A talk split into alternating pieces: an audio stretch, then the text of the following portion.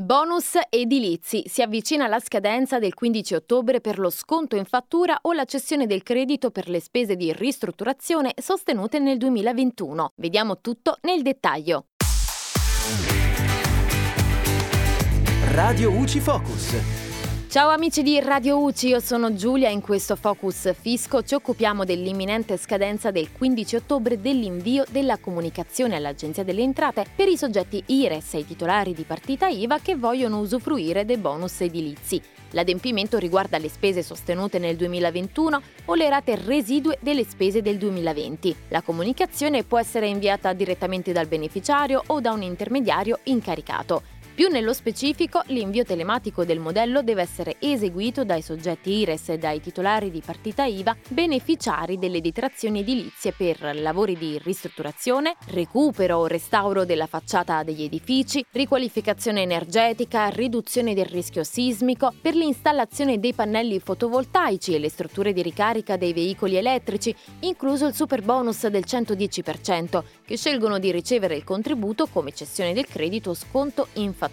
I beneficiari devono indicare nell'apposito modello l'importo complessivo del credito ceduto o del contributo sotto forma di sconto, pari alla detrazione spettante. La comunicazione per gli interventi eseguiti sulle parti comuni degli edifici deve essere inviata dall'amministratore di condominio se non è richiesto il visto di conformità, dall'amministratore di condominio o da chi rilascia il visto di conformità per gli interventi che danno diritto al superbonus e per quelli non ammessi al superbonus che richiedono il visto. Mentre per quanto riguarda la comunicazione della cessione del credito per le rate residue non fruite, la comunicazione deve essere inviata dal singolo condomino se non è richiesto il visto di conformità conformità oppure dal soggetto che rilascia il visto di conformità per gli interventi che danno diritto al superbonus e per quelli non ammessi al superbonus per i quali è richiesto il visto di conformità. Come detto, la comunicazione deve essere trasmessa in via telematica all'Agenzia delle Entrate, utilizzando la procedura web disponibile nell'area riservata del sito delle entrate, seguendo il percorso La mia scrivania,